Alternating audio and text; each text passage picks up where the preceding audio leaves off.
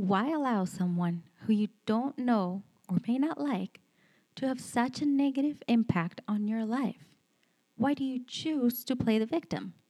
If you choose to be offended, it's your choice, your problem. If you then decide to blow it out of proportion, then again, it's still your problem. And know that someone will apologize to you not because you're right and they're wrong, but only because they would rather pacify you.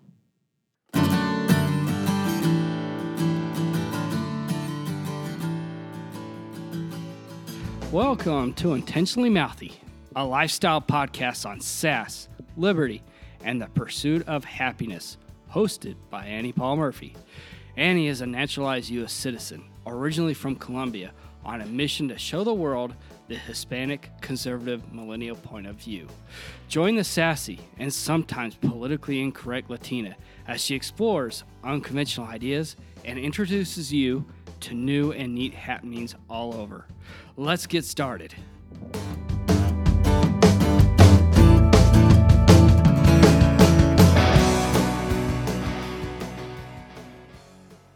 Hey, everybody, and welcome to episode two of Intentionally Mouthy. I am Annie Paul Murphy, and today we'll talk about the sometimes misguided ideas that the world revolves around you, that everything you disagree with is offensive, and that choosing to get offended is okay. Let me illustrate with a story from a recent news article. Earlier this month here in Utah, there was a tech conference called the Silicon Slopes Tech Summit, at which the CEO of some company introduced baseball player Alex Rodriguez, yeah, that A Rod. Before he invited A Rod on stage, however, he mentioned that his company uplifts women and asked the women in the room to stand up. As they stood, the CEO invited A Rod on stage and asked the women to cheer for him, describing them as his quote unquote fans, then told them to sit down and said, quote, Sorry, ladies, he's taken, end quote. I wasn't at the conference, but I have to admit I found reactions to his comment completely laughable. Apparently, the woman in attendance, the women rather in attendance, weren't impressed. However, uh, a few of the reactions included this gem from a woman I'm going to call Nancy in this um, episode. Quote, I thought, as many other women involved also did, that we were being acknowledged by a male CEO and applauded for our attendance at a conference in which we are the minority. It was also very cool to look around to see the other women in attendance and note how few of us uh, there were in a sea of men. She continues Unfortunately, the CEO had other intentions. While we were standing, he brought Rodriguez on stage and instantly classified us as his fans, as if we were only there at the summit to give A Rod a standing ovation. He objectified us without our consent. End quote. Society is so sensitive nowadays. I'd like to unpack that comment a bit so you can see how, what I mean. This woman, who I've chosen to refer to as Nancy, says she thought she was being acknowledged by a male CEO and applauded for her attendance at a conference in which we women are the minority. Okay, Nancy, do you really need to be acknowledged by a male CEO? Do you get off on being applauded by your mere attendance or for your mere attendance? I may not be a feminist in the modern sense of the word, and I hate modern feminism, but I don't need to be acknowledged by any male CEOs or coworkers. And if I attend a conference, it is to learn more and connect with others for my sake and my own development, not to represent other women or other Hispanics. Going off about how she wasn't congratulated for merely showing up, this Nancy is like the epitome of sore losers who didn't receive a participation trophy. Not to mention, she's giving women a really bad name. Now let's move on to the last part of her comment. He objectified us without our consent. That was Nancy's comment. This I don't understand, and I would like to know how in the world you felt objectified, why it matters that it was done without your consent, even though it's done every day to people on magazines and on the media, everywhere. Whether you would prefer a CEO to instead publicly objectify you with your consent and what that would even look like. Please enlighten everyone so they know how to properly objectify you the next time you attend a freaking conference. Give me a break. The guy didn't objectify you, Nancy. He just made a poor joke, and instead of you laughing it off like a grown adults, you and other people who were for some reason offended by this made it about yourselves as if you were children. Notice I agree that the joke was a really bad one, though. If I had been at the event, I'd have proudly raised my left ring finger and yelled, Me too. No, not that me too. That's lame. I meant me too because I'm actually taken by a man I consider to be the hottest alive. I remind him of this very fact every day. After that, I'd have moved on, to be honest, period. But Nancy wasn't the only one with a silly reaction. Several other attendees felt the need to complain to Twitter because feelings, and the CEO finally apologized. Sort of. At first, he tweeted the following quote, So appreciative of A Rod for coming to speak at Silicon Slopes. I attempted to pay Alex a compliment on his rugged good looks in my intro, but delivered it insensitively. It was meant as a joke, but I understand why it upset some, to whom I sincerely apologize. End quote. In all honesty, I don't see how that didn't placate all those with their hurt feelings. Oh, wait, maybe I do know. Because perfectly just apologies nowadays are worthless, apparently. Check out one reaction to his statement quote, Your comments offended our entire team of sponsors, men and women. It brought down the awesome community we're building here. It made it harder for us to recruit. It wasn't a joke or an attempt at humor. Your non apology doesn't help. End quote. Let's break that down, shall we? How that comment could have offended men, I'll never know, and I don't care to. I thought men had balls, but if those at this company don't, I'd rather stay away. And I'm letting you, listeners, staying away because I'm not even naming everybody on this episode. How that comment could have also brought down an entire community and simultaneously made it harder for them to recruit, I'll also never know. Wusses is what they are if they can't move on, to be honest. Someone please explain to me, too, how an ill timed comment implying that women can care only about A Rod's looks and talent could cause this much fuss. Anyway, many others felt the CEO's tweet did not offer a sufficient apology to the women in attendance and also demeaned A Rod by complimenting him on his rugged good looks rather than on a mere, or rather a more significant part of his accomplishments. So naturally, that CEO had to apologize again. Seriously. In a statement sent to the media, he said, quote, There is no excuse for my tone deaf words last week, and I sincerely apologize for them. Learning is never a straight line, and I am working to become a better leader and advocate for gender equality both within and outside of the workplace. I am very sorry, and my remarks in no way represent Silicon Slopes. I will redouble my efforts to effect change for the better, starting with myself. End quote. And then, because people with hurt feelings need extra apologies, seriously, they do. The organization in charge of the conference tweeted yet another apology. We apologize to those in attendance or who may be affected by the comments. Silicon Slopes believes in building equality, respect, and opportunity for all, and the actions of the moderator did not reflect that. They were also embarrassing to our community and did not represent the overall experience of the summit. End quote. Again, someone please explain to me how an ill timed, lame attempt at a joke, implying that the female attendees cared only about A Rod's looks and talent, could cause this much fuss. Okay, by now you've heard me call the CEO's remark lame, ill timed, and a bad joke. I've used those terms not just because it's a genuinely bad joke, but also because I have to admit I, I myself was kind of offended. But not for the reasons you might expect, meaning not because it was sexist or anything like that.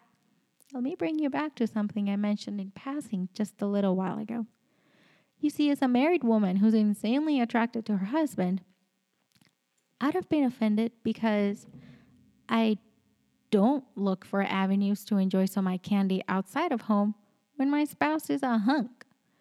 In essence, that CEO could have, or er, pretty much assumed that, would have assumed that I was just there to look at some other guy besides my husband. And is he that appealing? I mean, I know JLo's got him, but seriously. Anyways, I was saying that CEO assumed that married women were there to look at some other guy besides their husband. And I find that perhaps more offensive than the notion of just assuming they could have reacted well to his comment just because they were women. Like I said earlier, however, as soon as he said A Rod was taken, I'd have proudly raised my left finger and yelled, Hey, me too, and moved the F on. That story reminded me that people nowadays have become way sensitive. And when someone does something they don't agree with, they immediately play the ism card. You know the one racism, sexism, ageism. But what most people fail to consider is that the world isn't about these so called isms, which essentially further divide society, but rather about being respectful and seeing and perhaps even embracing those differences. And a little side note about these isms if you claim something is racist or sexist, chances are you might be the racist and sexist one. Just a little side note. Anyway, going back, if you choose to be offended, it's your choice, your problem. If you then decide to blow it out of proportion, then again, it's still your problem. And know that someone somewhere will apologize to you, not because you're right and they are wrong, but because they would only rather placate you, pacify you, hush you like an adult would with a kid, because you are acting like one, like a kid. Some people's fallback technique of playing the victim is disgusting. Whatever happened to pulling someone aside and letting them know that something they said bothered you? Trust me, that's way more impactful than calling the Twitter mobs and trying to destroy their lives because you didn't agree with their behavior. It's all about respect and being normal functioning adults, which a lot of actual adults forget about. These victims simply choose to get their feelings hurt. They choose to. And they bring on other people who had nothing to do with it, instead of manning or womaning up and confronting that situation like a grown up. They choose to be offended, and unfortunately, society seems to give them more power. And here's the kicker apparently, that wasn't the only odd comment from that conference. Nope. It looks like there was another presentation or some kind of a panel where three women bashed so called white male privilege as the cause for why there are more men at tech firms. And someone they even brought up that more women should get hired because they don't seek power like men. Seriously? That is what it's come to? You're victims now? You live your lives with a victim mentality, hoping that others will carry you forward because if they don't, then they're racist or sexist, as opposed to you paving your own damn path. Okay, so you don't get a job and it's the patriarchy's fault, or you don't supposedly make as much as the average figure for all other working men in the country and it's the patriarchy's fault. On another episode, I will discuss how men are actually the ones falling behind in many aspects, but for now, I will simply say that it's ridiculous and completely immature to not just imply, but downright claim that men should be to blame for women's shortcomings. A Utah based male business owner who employs over 40 people had this to say about those truly sexist comments that the women were making about white male privilege. Quote, I felt marginalized at this conference. I have hired and employed many qualified women over the years, but the reality is that I don't see that many of them applying. So, keeping that in mind, I am very puzzled when someone accuses someone like me for not hiring more women. I will continue to hire as many qualified women as I see, not simply because she's a woman, but because she is qualified. He continues, It's an insult to women in itself to assume that sex should dictate hiring at all. We are taking away their merit and implying that they need an advantage to be qualified. End quote. You hear that, California, with your new law that companies headquartered there must hire women to serve on their corporate boards? But I digress. This male employer later goes on to say that at this conference, he felt marginalized. There were at least five different times at this conference that I felt marginalized and attacked as a white male. I was told very directly that I was the problem with tech, the problem with politics, and basically the problem with the whole world. Do I get the right to speak up and say I was extremely offended at this conference? I simply won't attend next year. But I'm not calling the press to try and bring out bring down the speakers who offended me. The double standard is getting extremely tired and frustrating. End quote. God forbid anyone talks about how men are falling behind, right? But not to worry because I will discuss how on a future episode, so you'll have to stay tuned for that one. Anyway, I came across another article earlier that discussed toxic masculinity that goes along these same lines.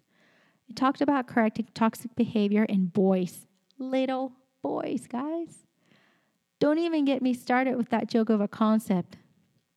Well, it is my show, and I'll get started if I want to. Those who believe boys acting like normal boys and men behaving like normal men constitutes toxic masculinity are deranged. If a little boy pushes a little girl on the playground, he's not displaying signs of toxic masculinity, he's being a little a hole and he needs to be disciplined and to be taught some respect.